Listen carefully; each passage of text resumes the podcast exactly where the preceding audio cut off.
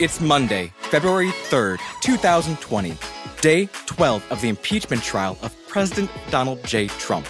And this is Impeachment Today. Good morning. I'm Hayes Brown, reporter and editor at BuzzFeed News. And barring something wilder than we've seen in the last three months, it's looking very much like this will be the last week of the impeachment trial. And the last week of this show. We can't dwell on that latter part right now, though, because we have a lot to cover from the last few days. So let's get right into it. Friday afternoon was subdued in the Senate as the jurors gathered to hear four hours of debate over whether to allow witnesses and documents to be subpoenaed in the trial. But thanks to Senator Lamar Alexander of Tennessee's announcement from the night before, it was all over but the shouting. To quote, uh, hmm, I don't know, somebody? I actually have no idea where that phrase comes from. Not even an absolute bombshell of news on Friday morning could rouse some members of the Senate from their seeming stupor. We learned that former National Security Advisor John Bolton's book basically says yes, President Donald Trump was using Rudy Giuliani to pressure Ukraine and knew all about it. The New York Times says that in his book, Bolton recalls a meeting in early May. In that meeting, President Trump instructed Bolton to call up then President elect Zelensky of Ukraine and tell him to work with Giuliani. Bolton says he never made the call. Giuliani, as we know, would spend the next few months working with other Trump officials to secretly pressure Zelensky into announcing investigations that would help Trump politically. We know this because it was all in the House manager's case. Now, the president's defense has said that Giuliani was just a distraction. Here is what lawyer Jane Raskin, who we misid'd as Jamie Raskin in an earlier episode, apologies to Representative Jamie Raskin, talking about Rudy last Monday. Fact is, in the end, after a two year siege on the presidency, two inspector general reports, and a $32 million special counsel investigation, turns out Rudy was spot on. Seems to me, if we're keeping score on who got it right, on allegations of FISA abuse, egregious misconduct at the highest level of the FBI, alleged collusion between the Trump campaign and Russia, and supposed obstruction of justice in connection with the special counsel investigation. The score is Mayor Giuliani four, Mr. Schiff zero. But in this trial, in this moment, Mr. Giuliani is just a minor player, that shiny object designed to distract you. Senators, I urge you most respectfully do not be distracted. Which is very interesting because, according to Bolton, you know who else was in the Oval Office for that early May meeting? Acting Chief of Staff Mick Mulvaney, Giuliani himself, and, wait for it, White House counsel Pat Cipollone. Yes, the very same Pat Cipollone who has spent the last few weeks leading the president's defense team. Oh, sorry, I just, I can't. I cannot. The House managers offered one last plea to not let this trial end without the truth coming out. I want to walk through some of the arguments that you've just heard from the President's counsel. The first uh, were arguments made by Mr. Philbin. Mr. Philbin began by saying the House managers assert that you can't have a trial without witnesses. And he said it's not that simple. Actually, it is. Uh, it is pretty simple. It is pretty simple. In every courthouse, in every state, in every county in the country where they have trials, they have witnesses. And I think you heard Mr. Philbin tie himself into knots as to why this should be the first trial in which witnesses are not necessary. But you know, some things are just as simple as they appear. A trial without witnesses is simply not a trial. You can call it something else, but it's not a trial. That was lead manager Adam Schiff. He also added what, in his view, is at stake if the trial does wrap up with a shrug. Now, you also heard Mr. Philbin argue, and again, this is where we expected we'd be at the end of the proceeding, which is essentially they proved their case. They proved their case. We pretty much all know what's gone on here. We all understand just what this president did. No one really disputes that anymore. So what? So what? It's a version of the Dershowitz defense. So what? The president can do no wrong. The president is the state. If the president believes that corrupt conduct would help him get reelected, if he believes shaking down an ally and withholding military aid, if he believes soliciting foreign interference in our election, whether it be from the Ukrainians or the Russians or the Israeli prime minister or anyone else in any form that it may take, so what? He has a God given right to abuse his power, and there's nothing you can do about it. It's the Dershowitz principle of constitutional lawlessness. That's, that's the end all argument for them. You don't need to hear witnesses who will prove the president's misconduct because he has a right to be as corrupt as he chooses under our Constitution. And there's nothing you can do about it. God help us if that argument succeeds. But 'twas to no avail. The debate ended and the vote came. The final result on the question of if witnesses will be allowed in the trial, surprising nobody at that point, was 49 to 51. All Republican senators, save two, voted against hearing witnesses or forcing the administration to turn over more documents. We'll talk a little bit more about who voted how and what that means in the next segment. After the vote, the Senate kind of collectively looked at each other like, um, having realized that they'd not really accounted for just how the trial would wrap with the witness question decided. Senate Majority Leader Mitch McConnell has been driving this train along the railroad tracks to Acquittal Junction this whole time. And to help seal the deal, the draft he prepared laying out the final days of the trial made sure there'd be no more pesky witness talk. The resolution resolved that once passed, quote, the record in this case shall be closed, and no motion to reopen it shall be in order for the duration of these proceedings, end quote. In human talk, we are fucking done here, and I don't care what you find, we're not to hear it, so please uh, save your breath. Senate Minority Leader Chuck Schumer offered up four amendments similar to those that he did on the first night of the trial. All four failed. Two that would specifically subpoena John Bolton got the same two Republican votes as the earlier vote on witnesses. And with that, by a vote of 53 in favor and 47 opposed, a straight party line vote, the die was cast and the schedule for the last few days of the trial set. No witnesses, and a likely vote on the articles of impeachment on Wednesday. All of which is absolutely baffling, especially considering what happened just hours later.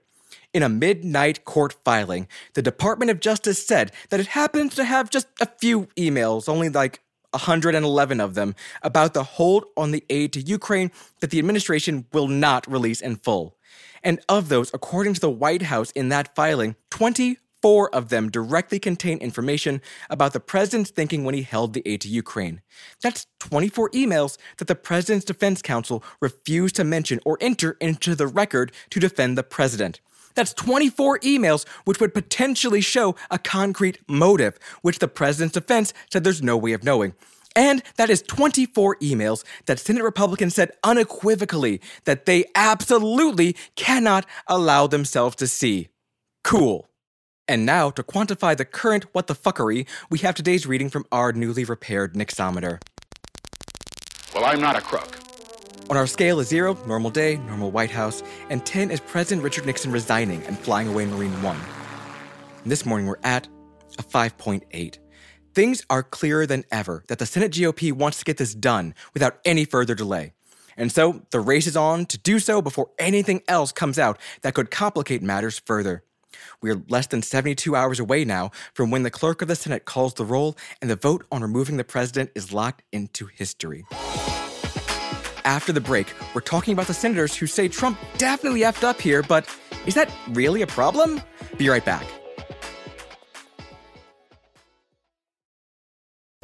At SheFit, we're tired of hearing new year, new you, fat burning secrets, and lose weight fast. The only thing you need to lose is self doubt. The body you're in deserves respect, love, and support. Support you're not getting from your current sports bra. It's time to experience the only sports bra that actually does its job and outperforms the most popular brands on the market. It's time to feel real support from SheFit. Save $10 today at shefit.com slash 2022. The NFL is back, and the NFL app has you covered. So get ready for football all season long and just tap into the NFL app. NFL, baby, let's make it happen. Just tap in to watch your local and primetime games all season, now through Super Bowl 56. For the end zone touchdown! Get up to the minute news, videos, highlights, stats, and more on all your favorite teams and rookies to watch. Welcome to the NFL. Download to your mobile device today at NFL.com slash mobile or in your app store. Certain restrictions and data rates may apply. Hello. Hello. Hi. Oh my God, I want to come through the screen and hug you. Hey, everybody. Jessica Szohr here, also known as Vanessa Abrams on Gossip Girl. I am so excited to share my new podcast with you guys. It's called XOXO, and it's a walk down memory lane all about Gossip Girl. I'll chat with some of the cast, crew, fans of the show, and I'm just so pumped for you guys to go on this journey with me. Hi, I'm Ed Westwick. I played Chuck Bass. I just can't believe that I did that with my life. Jay, we had like the most amazing time. Listen to XOXO on the iHeartRadio app, Apple Podcasts, or wherever you get your podcasts.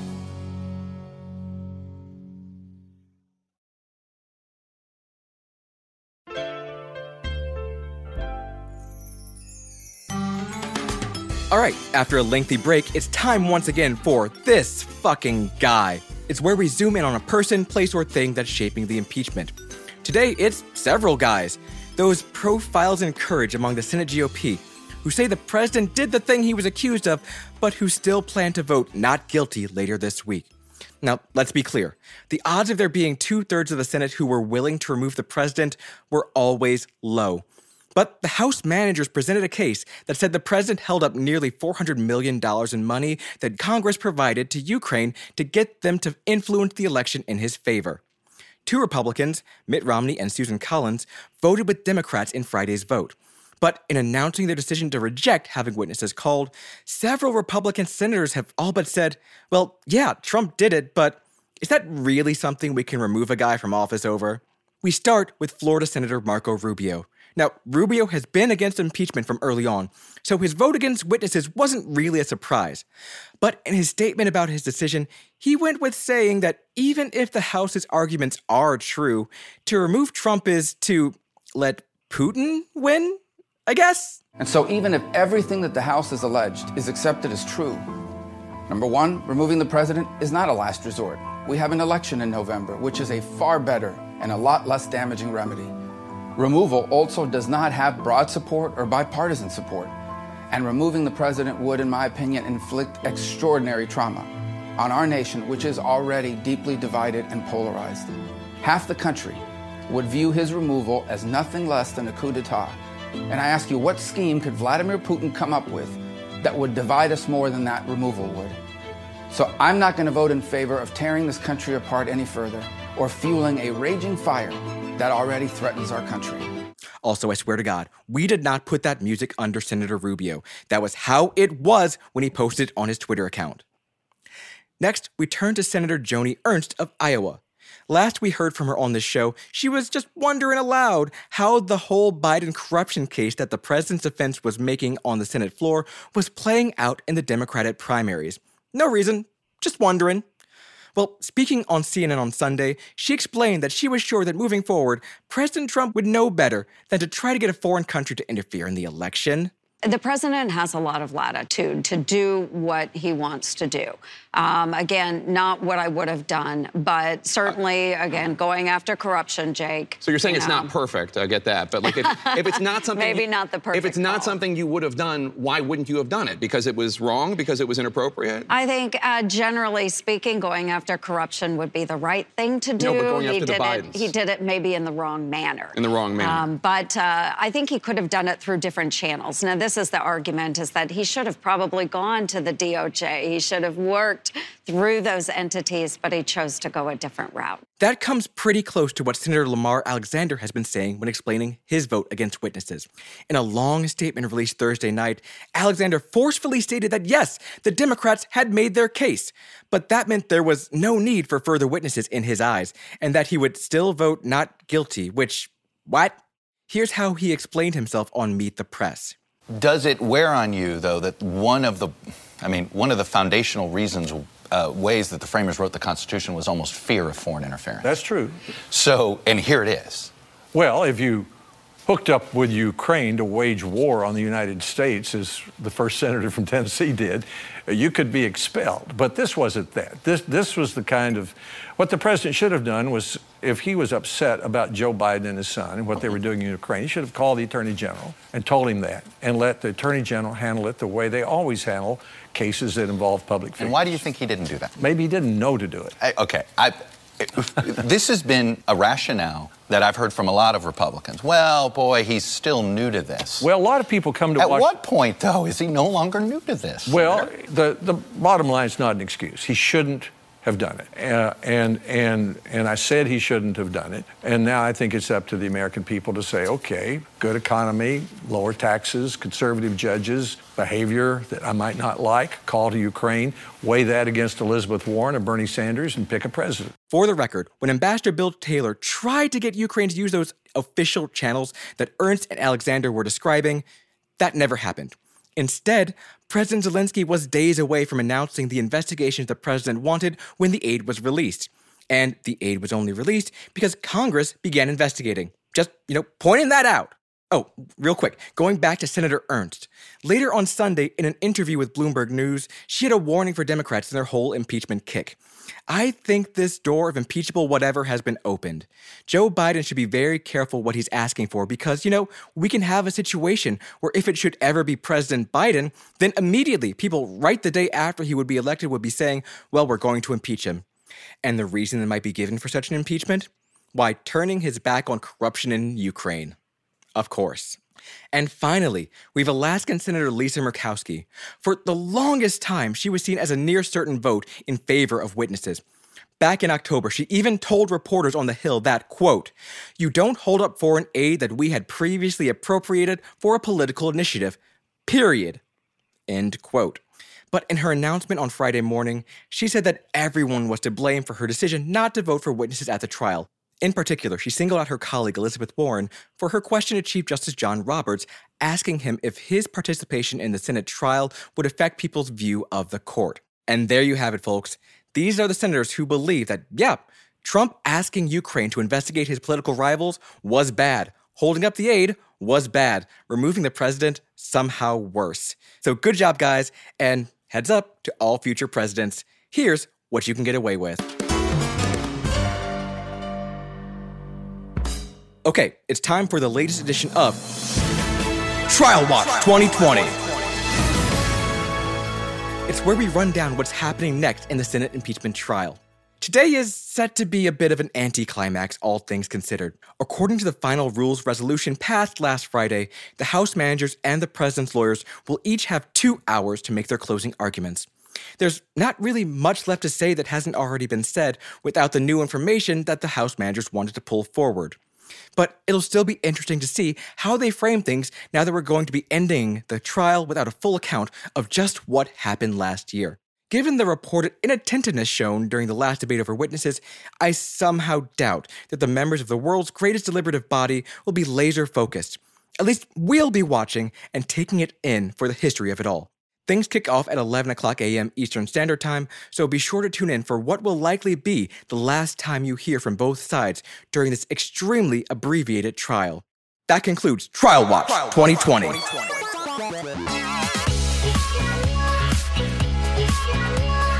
Okay, that's it for today. Tomorrow we'll have a recap of the closing arguments for you and whatever news breaks in the next 24 hours that will surely throw everything into chaos. I mean, it has to happen at this point. What else can we expect? Thanks to all of you out there who have subscribed to the show. If you're listening for the first time or just haven't gotten around to it, do subscribe to Impeachment Today on the iHeartRadio app, Apple Podcasts, or wherever you go to hear my disembodied voice. And uh, please, maybe leave us a rating and a review. It helps us figure out what you liked about the show and what you loved about the show. And you're going to want to stick around to catch these apparent final episodes where we all figure out how this all ends together.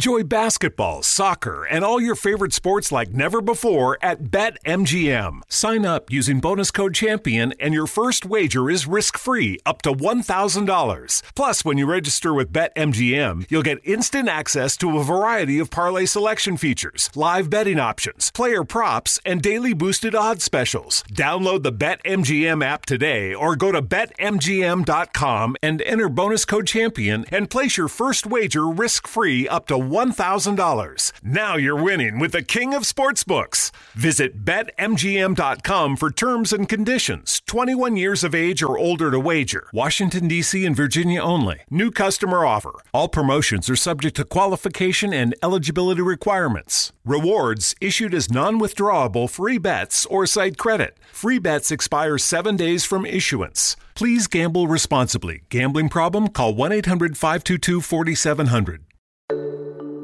When's the last time you took a time out?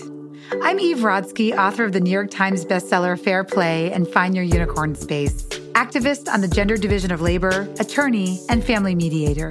And I'm Dr. Aditi Nerurkar, a Harvard physician and medical correspondent with an expertise in the science of stress, resilience, mental health, and burnout. We're so excited to share our podcast, Time Out, a production of iHeart Podcasts and Hello Sunshine. We're peeling back the layers around why society makes it so easy to guard men's time like it's diamonds and treat women's time like it's infinite, like sand.